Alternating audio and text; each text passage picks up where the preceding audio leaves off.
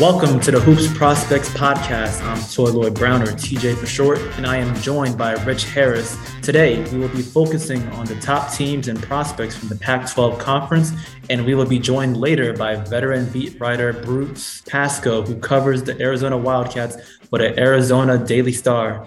First off, how are you doing, Rich? I'm doing great.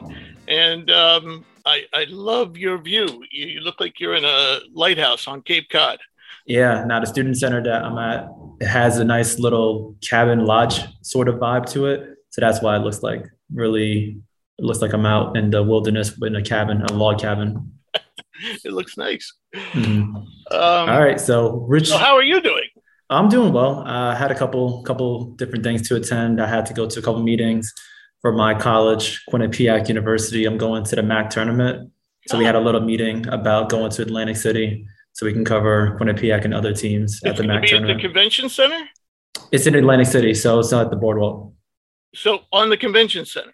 Uh, I'm not as familiar with New Jersey. I just know the boardwalk okay. and the hotel we're staying.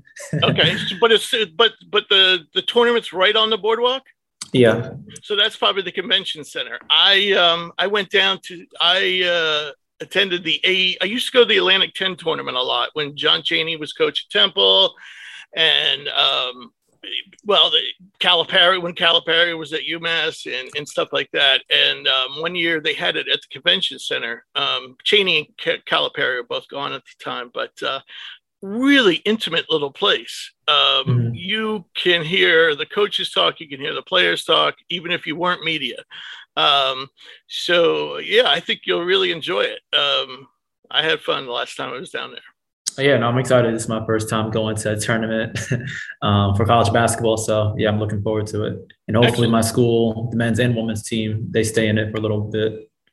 Yeah, yeah. Well, you have uh, Marfo on the team, and you have another yeah. really, really good player. Yeah, Matt Balanc is probably our next guy. Right, right. Mm. Yeah, but let's let's not stick to Quinnipiac. Let's get on to the show. uh, Rich, championship week has started. What are your thoughts on the action thus far?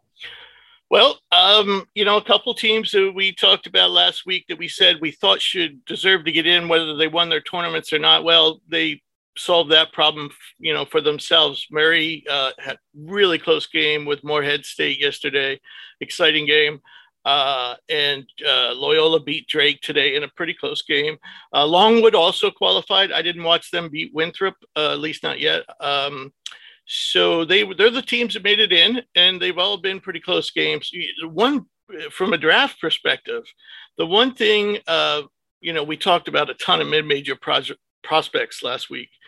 And one guy we didn't mention, he's on. He was on our big board, but um, his uh, Broome, for Morehead State, and he just played terrifically again. Uh, I have only, I think I only saw them once before this year, I believe. I think I saw him, yeah, maybe against Belmont or Louisiana Tech, I forget. But uh, I was just so impressed with his offense, defense. Uh, he's even developing a nice mid-range game. Uh, he's very mobile, uh, great shot blocker. Um, K- KJ Williams, who's the leading scorer in the Ohio Valley, he didn't really do much offensively at all. You know, a large, in large part go to Broome. Uh, so Broome's definitely moving up our big board. Um, other things. Uh, uh, Just to interject very quickly on Broome, I actually never watched Morehead State this year, so this is my first. I watched at least half of that game, and yeah, Broome was impressive. He's also a freshman, if I'm not mistaken. Sophomore, sophomore. He's a sophomore. Excuse me. He's a sophomore, yeah. so still very young. Um, yeah. So yeah, he's definitely someone to keep an eye on. Yeah, uh, yeah. Uh, he he. Uh, the first time I think I saw him last year was the championship game last year, or the tournament last year, and immediately put him on the draft board. I'm like, that kid's that kid's got some potential. And, yeah, low now, talent. And now he's closing in on our top 100. So good for good for Johniah. By the way, it's spelled Johnny, but they his father says there's so many Johnnies in the family they had to pronounce it differently. I like it. Yeah, I like unique names. As someone that is named Toy Lloyd. um, but yeah, I, I mess with it for sure. And also, Tevin Brown had a solid game for Murray State. Yes, he did. Yes, he did. Uh, and so did um, Juice. I always forget his name. The little point guard. Um, his name is Justice Justice Hill. Justice Hill. They call him Juice Hill. Um, he he played well uh, too. So, and that's the thing about Murray; it's hard to shut them down because they got three guys that can fill it up. So, um, the other thing was uh, San Francisco uh, beat BYU for the second time this year. They had split and, and, this was in the tournament. So we, you know, last week we were talking about, you know, San Francisco, BYU. You know, we we gave the edge to San Francisco, but we, you know, we, we definitely could make an argument for BYU to be in the tournament. But I think that loss probably sealed BYU's fate. Um, you know, they're out now. The they didn't even make the final four of the tournament. So um, BYU, they had a lot of injuries this year. Uh, three guys were knocked out for the full season. So uh, it's a shame um, for you know guys like uh, uh, Alex Barcelo, who I believe is a super senior. Um, but yeah, I don't think they're going to make it now. Uh, we were talking about Wisconsin before the show. Um, apparently, you want to fill us in on, on you were telling me about Johnny Davis. Yeah, Johnny Davis apparently got hurt early in the second half of that game. Um, it was some flagrant foul from, uh, I think, believe Trey McGowens, if I read correctly. So okay. yeah, I'm not sure how severe it is. I haven't seen it, um, at least the video of the injury when yeah. it went down. But yeah, we'll we'll see. Hopefully, his status isn't too isn't too critical and doesn't affect Wisconsin's long term hopes in the tournament. Wow, wow! I mean, we're talking player of the year candidate there. That would be that'd be a horrible shame. Yeah, that'd be a shame. He can't play because somebody fouled him intentionally. Wow. Uh, so that opens up the door tonight for Illinois if they can beat Iowa to uh, win a share of the conference title in the Big Ten regular season, of course. So uh, that should be a great game tonight between Illinois and Iowa. Um, the other thing was uh, Coach K. You know, I'm, I'm not a betting man, at least not anymore. And if you if you would have asked me what are the chances North Carolina is going to win at Duke on Coach K's final regular season game, I would have said, you know, thousand to one. Duke Duke's going to win. You know, it's just mark it down. And I, I was shocked. Uh, any thoughts on that game? Yeah, no, I didn't watch too much of that game. I saw obviously the post game and a little bit of highlights and did my little deep dive looking at the game. But yeah, UNC, they were, they kept it close. They obviously broke away. They won 94 81. Uh, Brady Manek, the Oklahoma transfer, he played really well. He had 20 and 11 um, for UNC. Also, Caleb Love had a nice game. He scored over 20. Yeah, yeah it's think, a bad. Oh, sorry, it's oh. a bad loss for Duke essentially. Even though a couple guys for UNC, I think another player scored over 20. Um, so they had like three, like a, a trio of, of, scores for that for that game. Right. Um, yes, it's not a it's not a good loss, especially for the last home game that Mr. Krzyzewski will coach. Right. Yeah, Caleb Love, uh, you know, I think it's been the difference. I, I thought North Carolina was definitely a top 20 team to start the season. And, mm. uh, you know, on paper. And uh, I think w- the two big things is the guards really haven't been picking up their their share of the deal. Love and um, I can't think of the point guard. RJ Davis. Yes, thank you, thank you. Uh, and and and defensively, the whole team has really really stunk it up at times. I mean, they've been atrocious defensively, but that seems to have picked up a notch. And Love's play has definitely picked up a notch, and uh, they're still listed as first four with a bye. I would think they would be in a lot better position than that. I mean, to me, you know, they're definitely, you know, a top 30 team at this point. Um, but what do I know? Um, and uh, yeah, so I thought they were the highlights of the weekend. Yeah, no, I definitely agree. All right, so moving on. Most projections have the Pac 12, which is what we'll talk about most today. They have the Pac 12 getting just three teams into the NCAA tournament. Those three teams are Arizona, UCLA, and USC. Obviously, a fourth team would get in by winning the conference tourney, but is there another path for teams such as Oregon or Colorado to break it in? It's going to be tough. Um, you know, Oregon has been so up and down.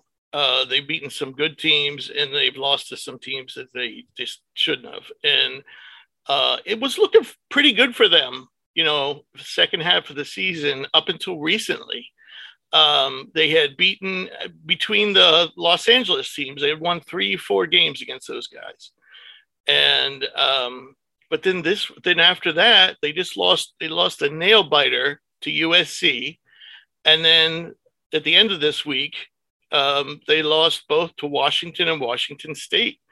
And so now that gives them, uh, let me see here in my notes, they've lost six of their last eight. so now Colorado's just the opposite. Colorado's a young team and they had a lot of injuries. Um, and so that's a terrible combination. Um, but uh, the young guys are really starting to come on for them, including, you know, our friend of the show, Jabari Walker. And um, so they've they've won seven of their last eight, including a victory over Arizona. You know, uh, that was last this week or last Sunday. I forget. It was recently though, within the last week. So Colorado is definitely on the right trend. I'm looking. If you look at the tournament bracket, and give me a second just to bring that up here. Um, what happens is in the first round, Oregon plays Oregon State. Oregon should move on. Uh, and Colorado then sits there. Colorado has a bye. They sit there for the winner of that game. So that's probably going to be Oregon and Colorado. And then whoever wins this, this is where I'm getting to the answer to your question. This is where I think they might have a chance. So the winner of that Oregon Colorado game plays Arizona. And um, so if one of those two teams can beat Arizona, it might be, and, and I would put them in the championship game. It might be enough to get into the tournament. It might. But right now, I think the only, you know, the only thing they really should be counting on is winning it all. Um, and and that was going to be my next point is one team I think is dangerous is Washington State. Again, another very young team. If Colorado and Washington State stay together, they're I think they're going to be really really tough next year. Um, and so Washington State pretty much has cakewalk against Cal, and then they play UCLA. Now they haven't beaten UCLA yet this year, but it's possible. That's going to be on a neutral court, and UCLA has been banged up, and they've been kind of up and down. Um, so that way Washington State then and then they play USC and and I really think USC is overrated. I don't think they're a top 25 team. I don't think they should be a number 7 seed. Um, so I could see Washington State sneaking all the way into that championship game and if they do what it might open the door is for Oregon and Colorado to win the championship. Now that's a lot of ifs. but you know that's that's the path I see, you know. Um to, yeah. No, I understand. Yeah, it is a lot of ifs, but sometimes those ifs come true. if I have to choose a fourth team, um, and you already laid out the argument for Oregon, Colorado, and Washington State, who I need to see more of, uh, I'll probably choose Colorado. They already did beat Arizona not that long ago. Um, I like their team. Jabari Walker's intriguing, obviously. Um, friend of the podcast, friend of the of the Hoops prospects. Um, but yeah, I would probably lean a little bit more towards Colorado. I think they have a solid um, team, especially on defense. Um, they're not they're not they're not explosive offensively, um, but I think they're good enough where they can hang hang in there. Yeah. So yeah, that's where I lean in right now. And their young guards, their young guards are getting better and better every week. Um, so uh, one's a freshman, one's a sophomore, uh, and they also have Oscar da Silva's younger brother, uh, Tristan. Um, yeah, so there's a lot of young talent on that team. Um, so yeah, I and I just they're they're moving in the right direction. Seven of the last eight. So it's not. Yeah, I, I agree. If there's, there's, a team to sneak in there, I think it'd be Colorado. Mm-hmm. Yeah. And now moving on, what do you think, or which team do you think will likely win the Pac-12 tourney? Well, you know, to me, as I said, I think USC is a little overrated. So I, I, I really think it comes down to UCLA and Arizona and um, the difference is is UCLA is kind of banged up. Uh, Jaime Jaquez has been playing on some sore ankles. Johnny Juzang just made it back. Uh, I don't. This time, I think it was an ankle. He also had a hip problem earlier. Um, you know, Peyton Watson continues to not be a factor. Um, so they haven't quite been as impressive as we thought they were, while Arizona has impressed, you know, has exceeded just about everybody's expectations. Um, I mean, obviously, we'll be talking about Arizona a lot more um, with our guests, but uh, my feeling is that it's Arizona should should win. Yeah, no, I'm with you. Arizona, they're they're awesome. We'll talk more about them much later. Um, but I, I do have a bit more love for USC. They did lose to UCLA yesterday, uh, 75 to 68. Um, it was a good game. I watched most of the second half. Um, but yeah, Arizona is the favorite by far in my estimation. But I do think USC. I think I like Drew Peterson, which is weird for me to say. Drew no. Peterson, their second or third best player. Uh, Isaiah Mobley's improved a lot. I think he's averaging close to 14 and, and eight or nine rebounds per game. And he's grabbing and going every once in a while. So yeah, and Boogie Ellis, the transfer from Memphis, who's running the show for them, or the point guard, combo guard for USC. See, I think they're not totally over uh, overhyped. Um, but yeah, I think Arizona is most likely to win this Pac-12 tourney. Right. I, I wasn't saying like they don't belong in a tournament or something like that. I was. I know. No, I, I understand. I, I, just don't think they're like, like North Carolina is supposed to be like like an 11 seed or a 10 seed, and USC is going to be a seven. And I kind of think that you know probably those two. You know, North Carolina is probably being a little undervalued, and USC is probably being a little over. They're probably more like eight nine seeds to me. Um, but the one thing about yesterday's game that was interesting, and it hasn't seemed to happen a lot for them, you know, USC seems to be uh, offensively challenged.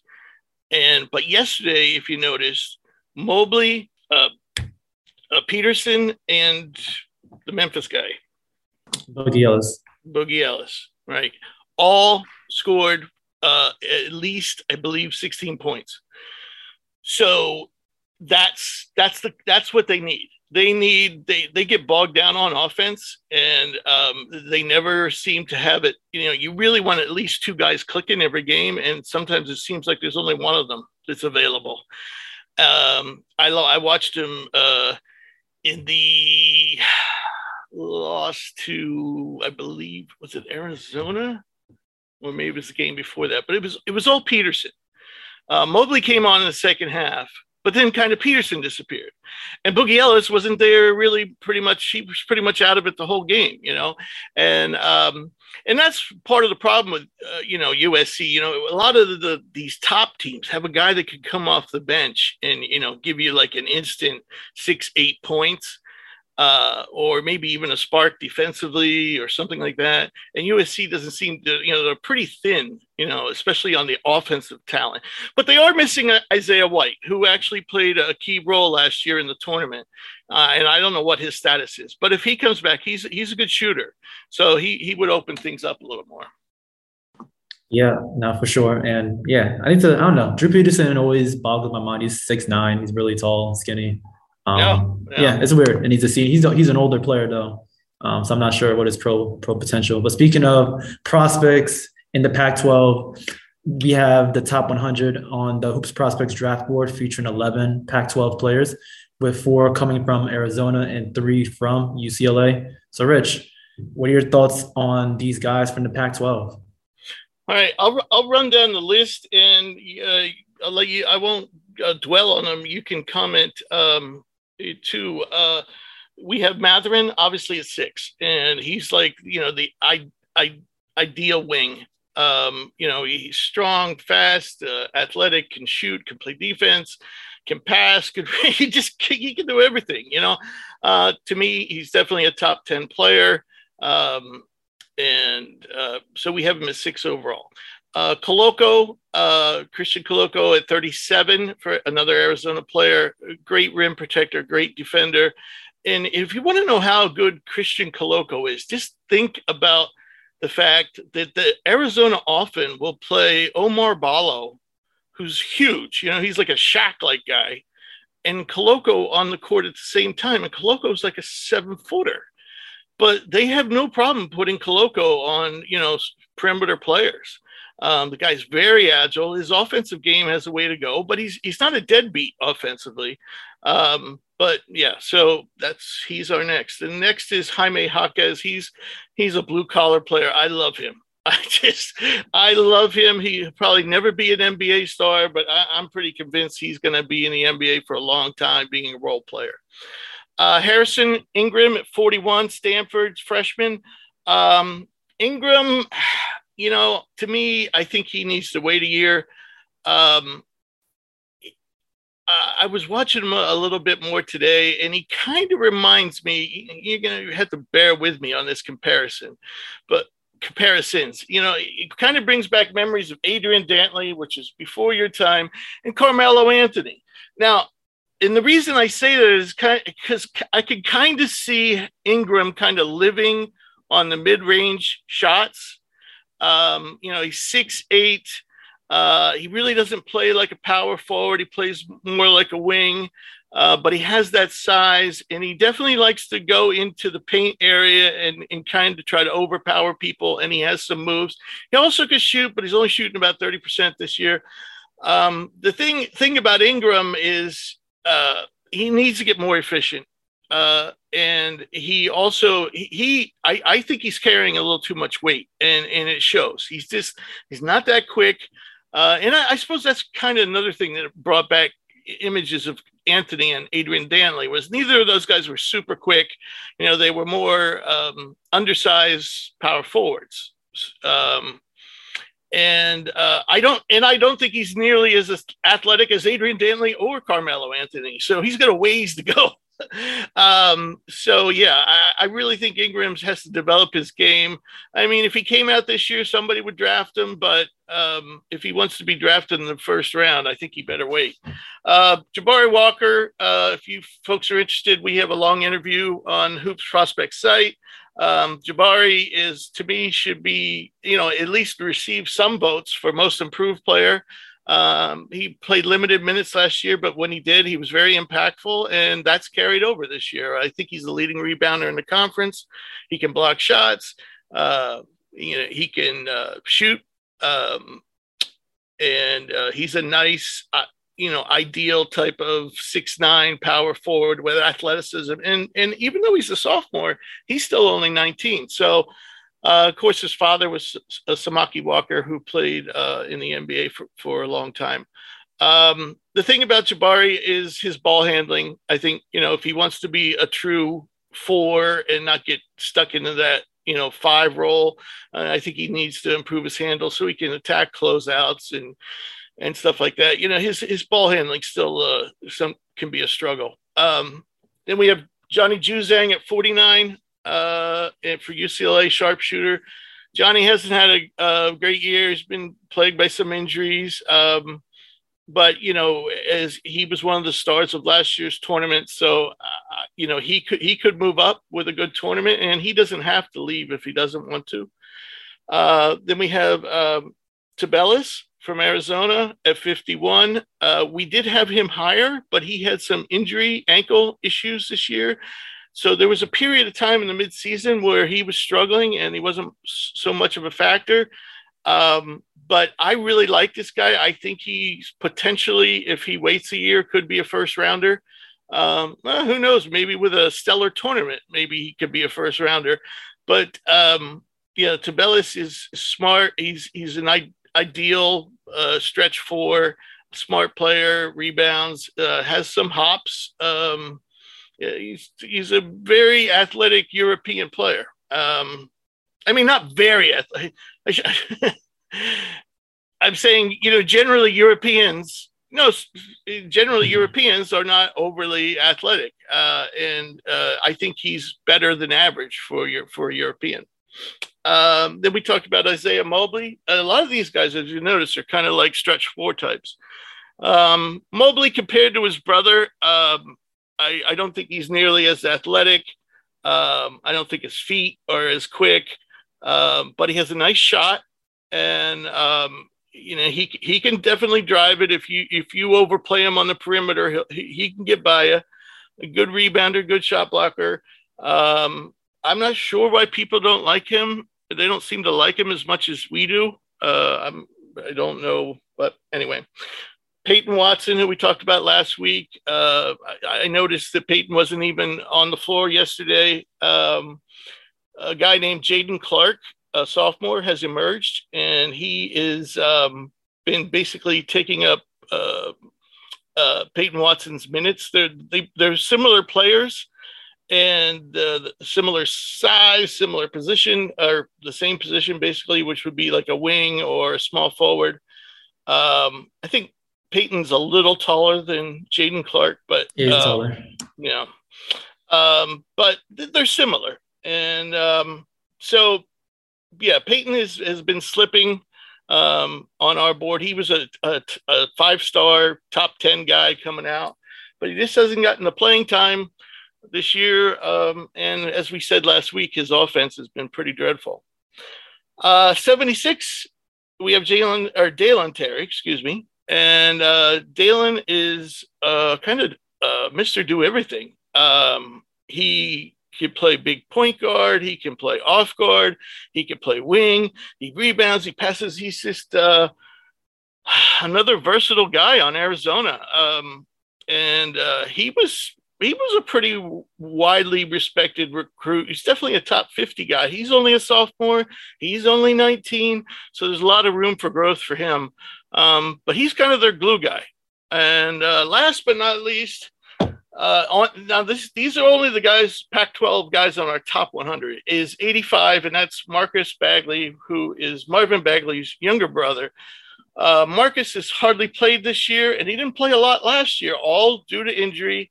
Uh, I haven't heard any updates on him, but I doubt we're going to see him at this point. He, he, played three games earlier in the season, and that's it. Um, uh, Bagley is pretty athletic. Uh, he's got a nice jump shot, so he's a better shooter than his brother. Not quite as big, uh, probably not quite as athletic. Um, yeah, I would say that's pretty safe to say he's not as athletic.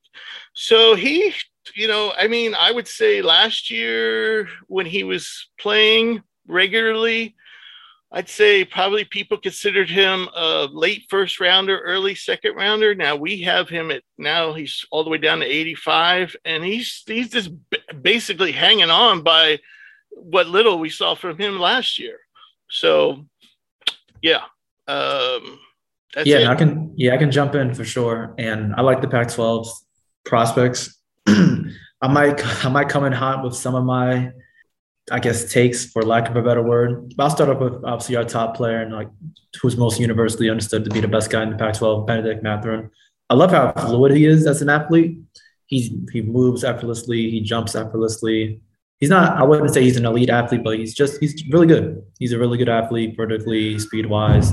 Um, he's not a stiff going to the basket. He's not a great shot creator. I think he's good, but he's not great enough for me to probably put him in the top five conversation. I think six, seven, eight is probably where he's going to max out. Um, but he does have a lot of room to grow. And his three point shot, it looks really good to me. He has some three point shooting off of movement, which would be really good if he has that sort of down pack by the time second, third year in the NBA. Um, so yeah, I like Benedict Mathurin a lot. think he'll be a nice wing for some team. Uh, another guy I want to talk about is Harrison Ingram. Actually, before I do that, I might as well talk about Koloko since he plays on Arizona too yeah, rim runner, great shot blocker. He's mobile, like you said. Uh, I think he should be a second rounder. Probably, I probably would have him a little bit later in the second round. Uh, just feel like there's some guys I'd rather take a shot on that have higher ceilings than Koloko. Not that Koloko doesn't have a nice ceiling for himself, but just I don't know. I think he he is what he is in terms of defense first. Will catch a lob here, maybe show some touch around the basket unless he uh, improves his offense farther than I can uh, imagine.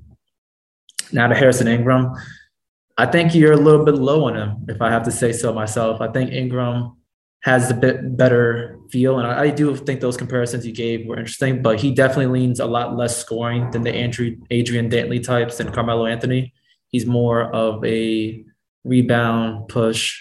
He'll shoot a three here and there, but like you said, he's more mid range and powerful. Um, he definitely can shed some weight. He's not he, doesn't look out of shape, but he doesn't look at, like he's in great shape for basketball. Um, so I think for sure if he gets in the weight room slash shed some pounds, that can maybe unearth some of that uh, latent athleticism that he has under in his body. And he's a freshman, so he's very young still. Um, but yeah, I also like I also like his his understanding of the game. He doesn't seem he does take some bad shots. Everyone does that is a first year, um, but he has some nice passes. He has some nice drives to the hoops that can kick out to the three pointer, which I think can't be underrated for a first year player that's not a traditional point guard. He doesn't really have a position. He can play power forward, he can play on the wing. Sometimes he brings it up like he's a guard. Um, so he, he, he intrigues me a lot, and I probably would take a shot at him probably late first round if he did come out. Nothing wrong with staying another year, but if he did come out, I probably would want to take a shot at him. Yeah, uh, one thing I didn't mention, and you're absolutely correct, is mm-hmm. he's a good passer. He's a good passer. He sees floor well, uh, makes good decisions, uh, and they use him. They use him a fair amount in the pick and roll. Um, the thing, the thing of it is, as a scorer in the pick and roll, he's he's not very effective. But when you throw in the passing, he becomes effective. So um, yeah, yeah, that's one thing I overlooked. Yeah, for sure, for sure. And hopefully, this tournament he may show more of that passing um, and improves in some of his areas that he's weak at. Uh, Johnny Juzang, I'm a little bit lower on him. I, obviously, we don't like have him too high, but I don't think I just don't see it with him sticking in the rotation. His jump shot's cool. Obviously, he's he's a good shooter. Uh, however, he settles for a lot of tough shots, and he has to because he's not that athletic. He's not that great of a ball handler to get by defenders. Um, he's not a, a, physical finisher at the basket. So yeah, I think I, I, just don't have a lot of confidence, and he could play just as well or close to the level he did last year because he had the, the awesome tournament. I just don't see it with Johnny Juzang. He's also not a great defender. Yeah, he's not a great defender. He's skinny at six five ish, six six, uh, as a wing shooting guard type. Uh, other two, the last two guys I want to talk about is Peyton Watson and Dalen Terry. Peyton Watson, it's, it stinks that he's not good enough to crack the rotation. Obviously, he was a highly touted player coming out of high school, out of California. Uh, I was really intrigued with his defensive potential actually before uh, like his offense. He's long, he's athletic, he can move, he's flexible. It's just that he hasn't, he is just is not ready yet to play on a court for a very uh, veteran heavy UCLA team between Jaquez, between Tyger Campbell. Obviously, we talked about Johnny Juzang. It's a, it's a lot of a lot of people on the on the court, and we also talk about Jaylen Clark, who has a year on him at least, who's also defensive first. Um, but yeah, Peyton Watson, he probably should stay. He just hasn't he just hasn't shown enough. He just hasn't shown enough. It's that it's that uh, simple. And the last player, Dalen Terry. Now, this is probably my hottest take. I hope you don't get too mad at me, but I like Dalen Terry a lot. I, I, think I would take him in the first round, like late first round. Uh, again, his he's he's not the guy at Arizona. He's probably, like you said, the glue guy. Probably the fourth most important player after Tubelis. I would even have Koloko above him. Obviously, Benedict Mathurin. Um, but I love Dalen Terry's game, and he's enormous out there, dude. He's uh, he he's six seven. He looks tall to, taller to me than six seven on the court. I'm not sure if it's just because his wingspan may be that long. Uh, but yeah, he's Mr. Do It All, Mr. Do Everything. I think he's not just a good passer. I think he's a great passer. His assist numbers aren't too crazy. I think he averages maybe less than four or five. Um, but when he does have the minutes to go and and the role to go and create, he's impressive. And he grabs rebounds. He can make layups. His jump shot needs a lot of work. His jump shot is nowhere close to a finished product, and he may not get that get to that level to be a passable shooter. He has to load up and be wide open to shoot it. Takes uh, passes up threes pretty often. Um, but yeah, and Dalen Terry's a good ball handler too at his size. At, at his size, um, I think is if he stays another year, I think he'll definitely be a first rounder. Like no question about it. If this is his sophomore year, I think by next year when he has more room to to create and be the the lead guy, it's gonna take off. But if I was an NBA team that has uh, a pretty good infrastructure with the, their G League situation or G League system, slash wants to take a flyer and, and get this guy before he's fully ready.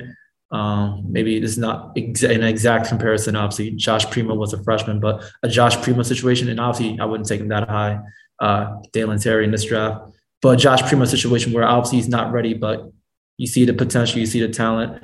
He, you just get him just so you have him in, in the system. So by second, third year, then he's able to get um, some real reps in the NBA. Um, and he's also a solid defender. He's not a slouch on defense too.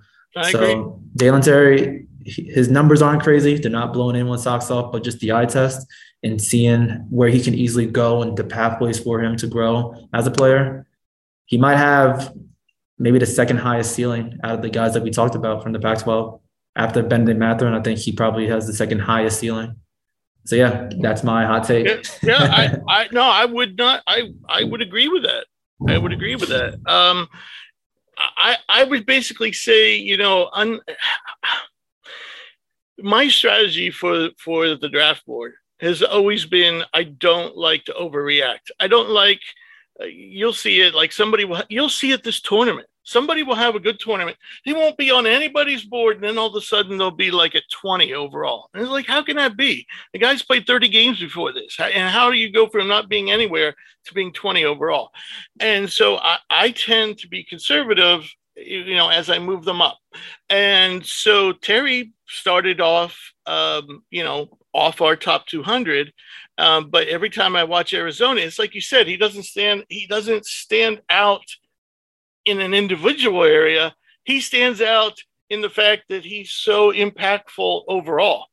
And um, and yeah, passing is one of my favorite things about him is his passing. So yeah, and, and I could see him being used in so many ways. I mean, he's kind of Mr. Versatility. Um, and so yeah, first round, uh, n- not definitely not out of the question. And no, uh, yeah, hundred percent, hundred percent. Yeah, I mean, we're and we're three months away yet, or you know, from the or actually four, almost four months away. So we have plenty of time to move them up. yeah, no, hundred percent, and yeah, uh, it just takes a few good, a few great games in the tournament, and then people will overreact, like you said, and maybe run them up to higher in the first round. I'll still have him nowhere higher than twenty five because it just is a big risk. Like he's again, he's only averaging maybe six or seven points for this team. Um, not that scoring's everything, but that's obviously low production for someone that's going to be a late first rounder as a 19, 20 year old. Um, but yeah, I just see, I just, I'm, I'm, I'm projecting a little bit of what I can easily see him becoming instead of what he is right now. Um, right. Because yeah, he's not a perfect player. He was really, if he was a six seven awesome point guard, then he would be much higher. But there's a reason why he's much lower on our board overall and why he may be better off staying another year. Right. And, and, and we'll find out from our guests, but I mean, I would, I'm going, I would say behind Mathurin, he's probably the second most valuable player on that team. Yeah, no, you have a good argument for that one. Even if Tubelis, even though Tubelis is a really good scorer, uh, really good hands, um, very reliable running down the court and stealing uh, someone in the post. Yeah, I would agree. Uh, I think Dalen Terry could easily be an X factor for Arizona. And right. what, what, one thing I was just going to say about that team is I just love how it's put together. It's it's almost like you know how when you're putting it together like an M- NBA 2K team, and you're like you envision, okay, what do I want here? So you know you have you have Terry and um, Kriisa uh, at the guards, and, and Kriisa can hit him from you know the logo, and he's a good passer. Terry's not the, not the great shooter, but he's a great passer, and he can he can defend the big guards. Um, you have Tubelis who can stretch the floor and is a solid rebounder and can even play the center if you want him to. You have Koloko who can play center or power forward. Um, you know, Ballo coming off the bench. You know, have uh, Pelle Larsson coming off the bench who kind of gives you a little bit of everything. Uh, Justin Kier, who's a combo guard um, who can actually fill it up you know he can he can go on his streaks and give you like six seven instant points. You know it's just kind of the mm-hmm. team just kind of perfectly molds together in in uh in this way.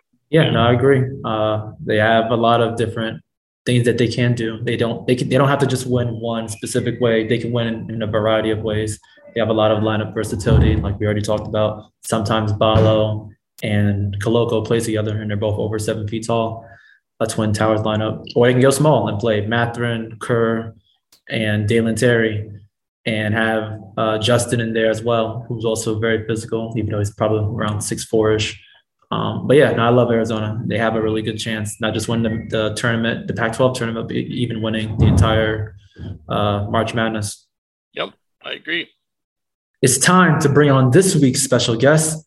Bruce Pascoe, who has covered the Pac 12 for more than 20 years for both the Sporting News and the Arizona Daily Star.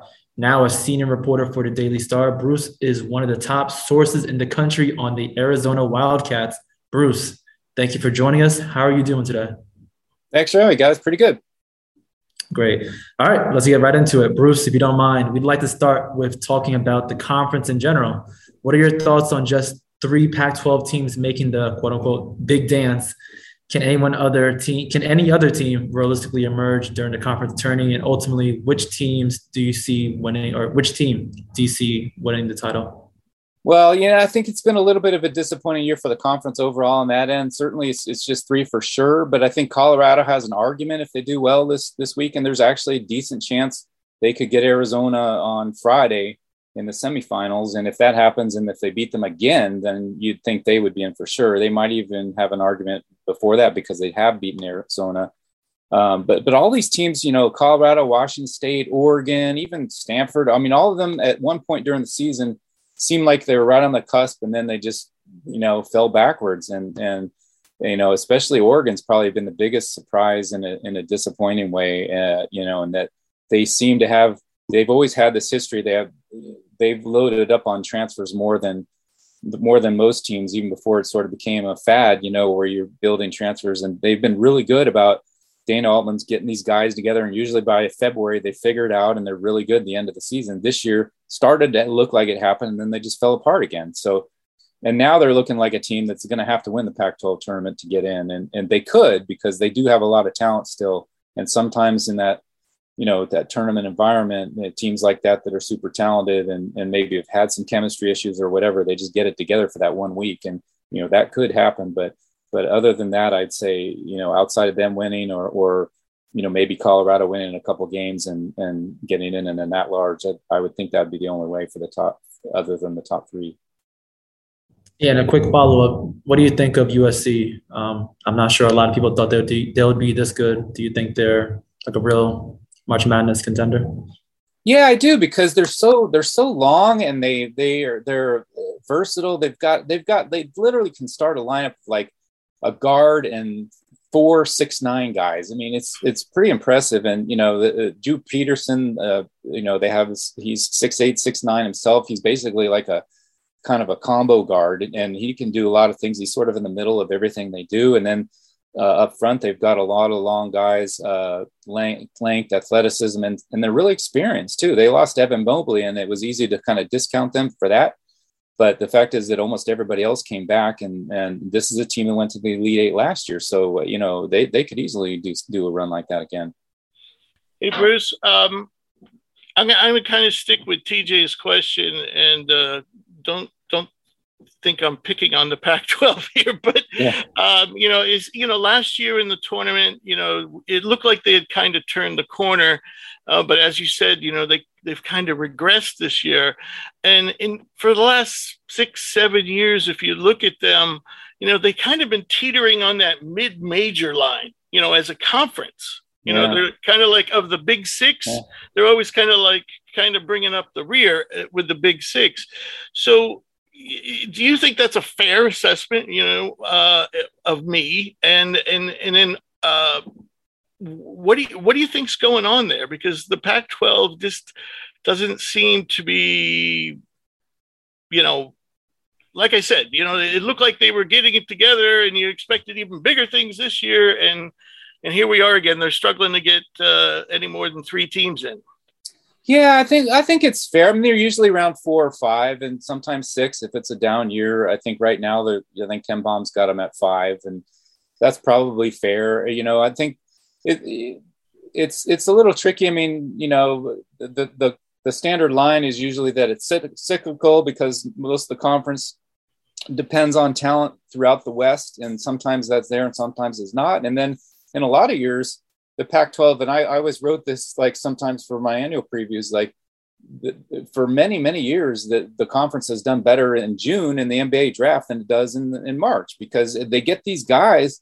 they you know before they've long had a history of one and done or two and out guys uh, you know even before again that became fashionable.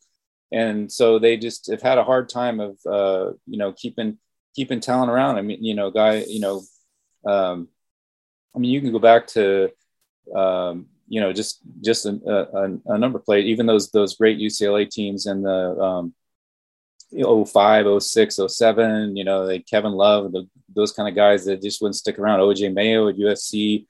I mean, just um, just Arizona has guys that leave after a year or two every year. Have multiple guys like that. So it's just it seems like um, you know it's been a little bit of both, but and just sort of hard to sustain some kind of balance. And and because of where it's at, again, geographically a little bit more lim, probably a little bit more um, restricted to the talent in its backyards and some other conferences, which you know may have more talent to choose from, and occasionally get a national guy. It's it's not that not that normal. You get a big time player in the Pac-12 who comes from other parts of the country. Usually they're from the West or they're international. Right. Right. What What do you think about the strength of schedule outside of conference? Because I was like trying to assess Colorado's chances today, and I was looking at their, you know, out of conference schedule. Um, and it was it was it was weak. Um, and and it seems like a lot of the the Pac-12 teams are not getting in there. And and and and one of the disadvantages they have is like all these other conferences have these play against each other events, and the Pac-12 isn't in one of those. Um, has there already been talk about beefing up the you know the out of conference schedule? Well, there, yeah, there is actually, and they have. Believe me, believe better, believe it or not, it actually was worse, and they have actually made a, a concerted effort to do that. And their their goal has been, uh, I think, the goal is generally to try and schedule so you will win at least seventy five percent of your games. You never really know, of course, and sometimes you're scheduling a year or two out, and you don't know who you're going to have. But that's sort of been the goal. So all the way down, you know, through one through twelve. So the twelfth team theoretically you might want to schedule, you know, maybe a few more mid majors than than teams more towards the top, so they could hit that goal. And uh, because they know they've done all the analytics and studied how you know the strength of schedule brings everybody down, um, and so they have made efforts that way. You know, and and I think conference wise, that's been a little bit of a problem with the, the you know um, they have started well, now they're in alliance with with the ACC and the Big Ten, and we'll see if that actually produces any more games um, you know, of consequence than there already are. That may or may not. We don't. They haven't been real specific about that. And, and, and then they also have. And this will be a bad thing for their for their. Uh, it might be a bad thing for their their record, but they actually are going into an, uh, an agreement with some HBCUs for next couple years, which is a great thing in many ways. But you know, some of those HBCUs may be in the two, 250, 300 range, and that, that could bring down everybody. So you, you have that going on um, and and yeah, it's it's a little a little unfortunate, but I think they are making an effort to at least at least get the single non-conference games, uh, you know, for the most part in, in better shape, you know. And I think Colorado, you pointed at that, they scheduled maybe a little bit low uh, because they had they knew they have a pretty young team. They're actually right. sort of in a cycle. They're actually sort of an old-fashioned program where they actually get guys and and try and keep them two, three, four years. And they lost a lot of seniors last year um, and we're, we're kind of youngish this year coming in. Plus, they were supposed to have a home game against Kansas, and that got canceled because of COVID and never made up. Uh, so, so they that that might have been a real boost for them if they had it. And that was a home game where who knows they might even won it. Right, right. Okay, I'm going to pass you back to TJ.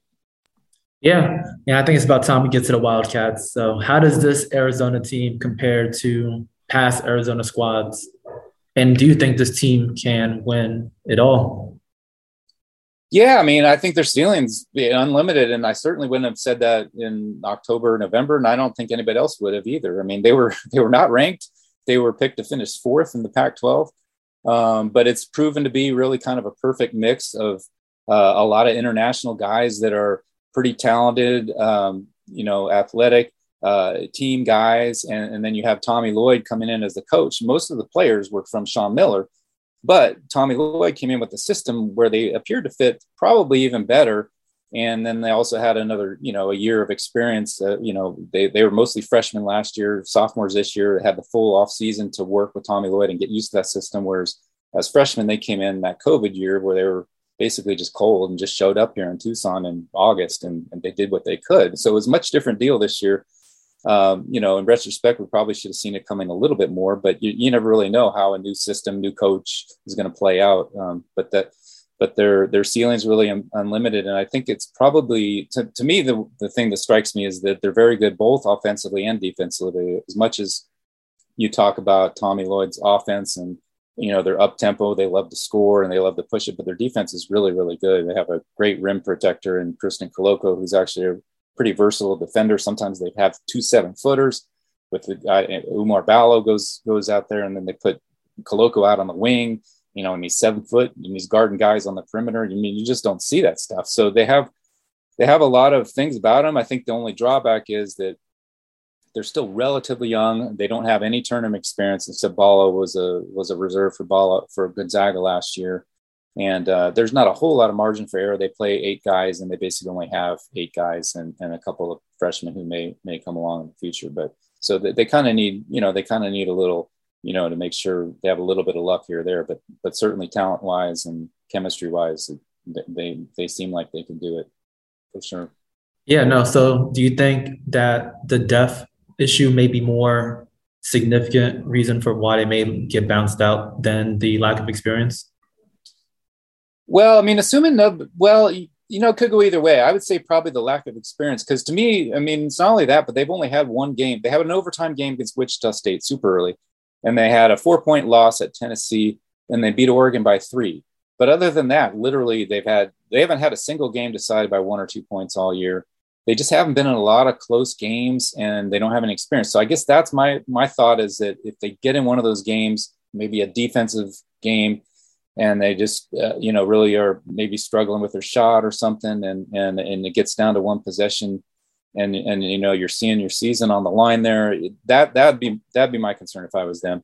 Um, you know, especially, but but again, the depth could definitely play a factor, obviously with injury, but also Koloko and Azuolas Tubelis. Sometimes, you know, the the bigs will get in foul trouble, and that's actually what happened at Tennessee. Those two guys weren't the same, and and that makes it that makes a huge difference, obviously. So it, it, those two things for sure could could play a factor. Um, Bruce, before before you came on, um, TJ and I, I, I kind of described Arizona's roster construction as almost perfect. It's kind of like everybody is kind of plugs in there. Um, but as you said, it's only eight. But of those eight, and they all play vital roles, um, is there one guy that you consider unheralded um, for what he does uh, and someone who maybe deserves some more recognition for his contributions? Well, you know that's that's a great question. There's there's a lot of guys you could say that about. I think probably. I mean, Oumar Ballo, the other seven footer I spoke of, he is getting a lot of recognition now. So I would have said him maybe a month ago because he's really come on. But but I think probably the guy more than anybody in that spot would be Pelle Larsson, who's a kind of a reserve guard off the bench, plays almost starters minutes, um, and he's probably he might be their best you know, uh, perimeter defender on the team. He's actually a guy in smaller, you know, Pac 12 has a lot of smaller lineups where the four is like kind of a hybrid guy, maybe six five, six six. If they have that guy, a lot of times they put Pelle Larsson on him and take Azuolas Tubelis off or move him to five. And so, so Larsson, I think on both sides of the ball really helps him. He's a pretty good shooter, and you know uh, he's not a bad uh, playmaker passer as well. He was actually the starting point guard for the end uh, at the end of the season last year for Utah. So he's the kind of guy I think you know that really really helps him in a lot of ways, and and he's come on as the year uh, has progressed. Um, he broke his foot in August playing for the national team in, in Sweden, and then missed so basically missed the whole postseason, and really you know took a while to get going. It wasn't until the after New Year's where he really took off, and I, I, you know so I think I think he's played a pretty big role right now. Okay.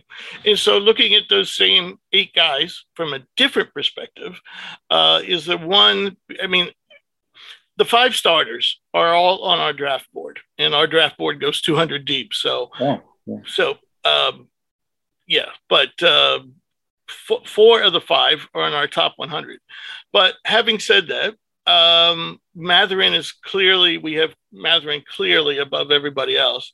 Um, so is there anyone on the team do you think i mean i'm pretty convinced that Mathurin's going to be you know no worse than a good pro um, is there anybody else that you uh, you know you're definitely like yeah he's definitely gonna he's got it he's gonna be a good pro too well i think i think you know um, i think Koloko, if he develops a little more offensively i mean he might even make it right now just because he, he's so you, got that defensive niche that he can do some things that just some there's just not a lot of guys that can do at his size. But I think Dalen Terry is a guy if he develops a little more. Um, I could see him playing in the league as long as any of these guys. He just he's not quite there yet, but he does everything for this team, and he's uh, he's really long and athletic. Um, he just you know maybe needs to develop a little more offensively. Um, you know, defensively he's pretty good. I think he can get even better there, and um, you know he's he's and he's you know all indications are he's he's a, he's a fun guy. People like playing with him. He's a good locker room guy. I just you know I could definitely see him doing well. He's, you know, he he and Mathurin kind of came in together. In fact, Dalen actually started over Mathurin at the beginning of the freshman year, and I think partly because Sean Miller, you know, and Sean Miller used to say this that that Terry had this huge upside, and I think he wanted to just throw him out there and see if it happened, and it didn't happen quite right away. And it turned out Mathurin was really, really good right away. Um, but but Terry's going to be there. You know, he's going to be there in the long run. Okay. Yeah, earlier we talked about Dalen Terry, and he's really oh. interesting to me. Yeah. Um, so yeah, moving outside of Arizona now. Are there any uh, are there any other guys that have really impressed you this season in regards to maybe some NBA hopes? Well, you know that um, yeah, I don't know. I think there's a lot of guys. You know, it's interesting. That that's a good question because there's a lot of guys around the league. There, there's a couple of younger guys, like a guy like Jaylen Clark at UCLA who's coming off the bench. He could develop into an NBA guy. I think he's expected to, but like he's not he's he's not even starting for that team for, for the most part right now because again UCLA like a lot of teams has a lot of those kind of really good college players that that maybe aren't going to translate into you know first round picks or whatever. But you know a guy like like Jaime Jaquez at UCLA who does a lot of stuff he's you know uh, very versatile and you know plays super hard. And I think I think he's getting some NBA attention but he's not going to be a high pick or, or, you know or anything like that. So but he he's one of guys that, that's kind of kind of fun to watch that way. And you know, I think I mean just personally, I think Terrell Brown, who played here last year and then went to Washington and just became this ridiculous scorer for them. I mean, like I don't I don't think he's necessarily an NBA player, doesn't even shoot threes basically, but but just just the volume that he scores and what he's done to lift up that team, he's been really fun to watch. And I'm sure he's going to make a lot of money somewhere. I don't know. I don't know where exactly, but so there, you know, there, there there's some some things like that for sure. Okay. And I'm going to keep on drilling you with draft questions. well, I, you know, I mean, I mean, I always, I always say though, the thing is, I know, I see these guys as a college player. I'm not necessarily an expert right. on. No, no, I like sometimes, like with Mathurin, you can see, okay, this guy's like a prototypical right. NBA player, but some, you know, other times it's, it's, you know, it's hard to tell. Of course, of course. Um, but I just wanted to throw a couple names at you, and you already mentioned one, so you don't have to talk about him, and that was Jaylen Clark. These were oh. guys that, that right now I would say are off the radar, but uh, I could see them uh, in a year or two. Um, you know, uh, especially the, the, guy I'm going to mention now is Fa. Uh, uh, Right, right. And uh, the other guy um, is Branden Carlson. Now, I know he's a little older, but he's kind of just coming into his own now. Um, what are your thoughts on those two big guys? Wow, that's interesting. You know, I mean, they both, yeah, they both have different kind of niches. You could, you could see that. I, I wouldn't think that.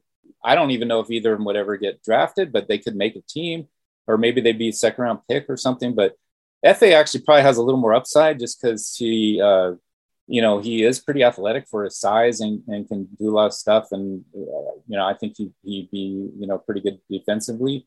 Um, Carlson's, I really surprised me just how well he's played. And he's played a lot better in that system with Craig Smith than he did last year under Larry Krystkowiak and um, gained from, uh, you know, just, just a lot, a lot more emphasis on him. And, and so, you know, and he's he's a really big guy. He Can you know, pretty versatile. Can score can score a lot. Um, you know, in, in, different ways too, and, and stretch a little bit too. So, you know, whereas whereas Abogidi kind of more of a physical guy around around the basket, really. Um, but but again, pretty athletic. So you know, yeah, yeah.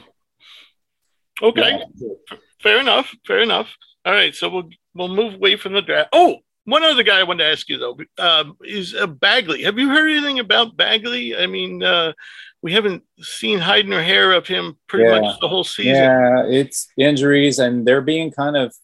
There's not a whole lot of information out about that as far as what actually is going on, but um, yeah, no, he hasn't been much of a factor. Uh, I mean, he hasn't been a factor because because he's what he's played. I'm looking at it here. What three games? I think three games. Yeah, yeah, and and that was i mean i was a little mild surprised it even came back. I mean that whole team basically left last year and you know I, I, I don't know. There's a lot of there's just a lot of rumblings about what's going on with that. And and honestly I, am not close enough to that situation to really know but but he's, okay. he's been hurt. I think it's legit. He just you know i don't know whether you know what's going to happen but i mean certainly he's he's talented. I mean he's he's got a shot to become something if he gets gets healed and can string some games together and show people what he can do. It's just been limited because last year he was in a in a weird situation where that whole team kind of imploded. You know, so much perimeter talent, and it just wasn't a good fit. And then this year, him being hurt. So yeah, right. Well, he was hurt for part of last year too. Yeah, yeah, part. Yeah, not as much.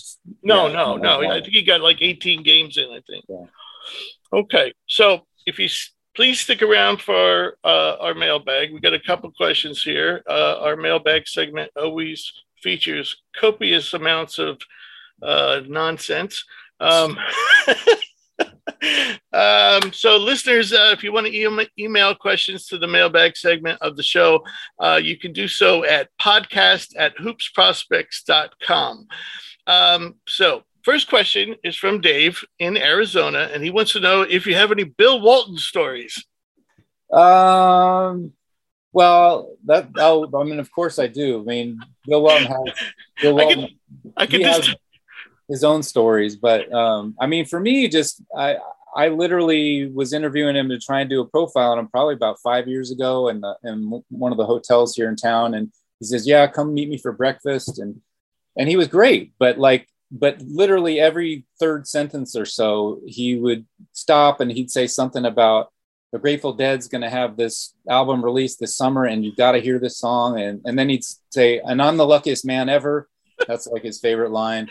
Just um, you know, I mean, just just things like that. But but I tell you what, he's he's um, you know, he actually was remarkably well prepared. He he tells stories about players that even players sometimes on Arizona that he'll tell little tidbits that I don't even know. And just you know because he does he does a lot of homework. So I'll, I'll, say that he just but it's it's funny. His train of thought is is i'll say unusual. And and i think we all know that if you if you've watched him. And it's very polarizing too. People either you know every time i i think probably the fun this isn't really a story but one thing is anytime i tweet like bill walton's going to do arizona's next game it'll be half of the people say i can't wait you know i'm going to record it blah blah blah, and the other half of people say, "I'm going to turn on the radio and listen to that." yeah, yeah. Bill Bill is definitely um, acquired taste. Yeah, yeah, but but you know he's he's he's fun, that's for sure. Yeah, and just the just it, it's really hard. It was really hard in that interview just to pin him down and say, but eh, but can we go back to this? Can I ask you about? And, and, you see on the on the on the TV when you see Dave Pasch is the best at it. When when you see those two guys Pasch is really good about saying, okay, Bill, and then back to the, you know, or, or whatever, or, you know, he, he, has a way to transition quickly out of that. And it's, that's a, that's an acquired skill, I'll tell you. Oh yeah, definitely. Uh, all right. So the next question is from Mark from Washington. And he asks, what's an interesting difference between Sean Miller and Tommy Lloyd? Um, probably I think probably just their personality. I mean, they're both. The interesting thing is they're both kind of like, uh, you know, emotions on their sleeve. They they let you know what's going on, but Miller is so much more intense. And I think you know Tommy Lloyd is, and, and that may be their background or whatever. Tommy Lloyd's from small town Washington. He's laid back guy, you know, blue collar upbringing, and you know has that era about him, even though he's very very smart. Whereas Miller also is very smart, but just he's super wound up, and you know he'll. It's just I think that's probably the biggest difference. They're just uh, you know I think you know, and I, and I think some players responded really well to Miller like that, you know, and you know, and some players maybe respond better to to Tommy Lloyd and, and the way the way he is that way. But but uh, and, and I'd say in general, probably Miller's a little more of a private guy. I don't think Lloyd is super comfortable with the spotlight, but he's getting a little more so, I think, because he knows he has to now. But, you know, I, I, don't think Miller ever really loved talking to us or, or anything else. He's very, even though he was ironically a very good speaker, you know, and still is, of course. Right. All right. So that's it for the mailbag. But I, I this uh, I just want to throw one more thing in, and then we'll let you go uh, as you were talking about Tommy Lloyd, it just struck me. Uh, I know a lot of people talk about Greg Gard for Coach of the Year. Uh, a lot of people here in the East have been um, talking about, and I'm going to draw a blank. Help me out, TJ Providence. Um, Ed Cooley. Ed Cooley, yeah. Ed Cooley, Ed Cooley in Providence. And um, what do you think? You think Tommy Lloyd's going to get some serious uh, traction for Coach of the Year? I mean, I'm too close to it to tell, but I would think so. I mean, but obviously Cooley, he's surprised everybody with that, and he's been a bit well respected. And I know, you know, from knowing Sean Miller, they were good friends, and Miller always spoke super highly of them. And you know, they actually played once, and you know, it was just yeah, a great game. So I that could be one of them. I think you know, uh, with with, with hey, I don't know. I mean, with with with the way Wisconsin's kind of come on, uh, except for what is it? You know, the way they ended it here, but um, but they've been something too. I just I don't know how nationally. You know, I just don't. Ha- I'm too close to it to have that big picture perspective. But I do know here, he's well exceeded expectations. The only thing that I think is that might hurt Tommy Lloyd's candidacy a little bit is you could say, well, his best players are all Sean Miller's players. He didn't recruit this team. If you include that as your definition of what a coach of the year has to have, it he has to have players uh, that he brought in and he built that. And, you know, then then maybe you don't vote for him. But I mean, as far as taking a team uh, and and coaching it on the floor and developing a chemistry and a style, that you know, he's definitely way way exceeded expectations there. Yeah, yeah. Okay, I appreciate it, Bruce. Yeah. TJ, you want to close this out? Of course. Again, folks, email your questions to us at podcast at hoopsprospects.com. I want to thank Bruce Pascoe for joining us today, and thank you to all of our listeners. We will be back next week for our March Madness special, which will feature guest appearances from two sharpshooters Wyoming's Drake Jeffries and the Maine Celtics Tyler Hagedorn. It should be a very fun episode as we will pick a group bracket and make individual Final Four and championship picks. Make sure to join us.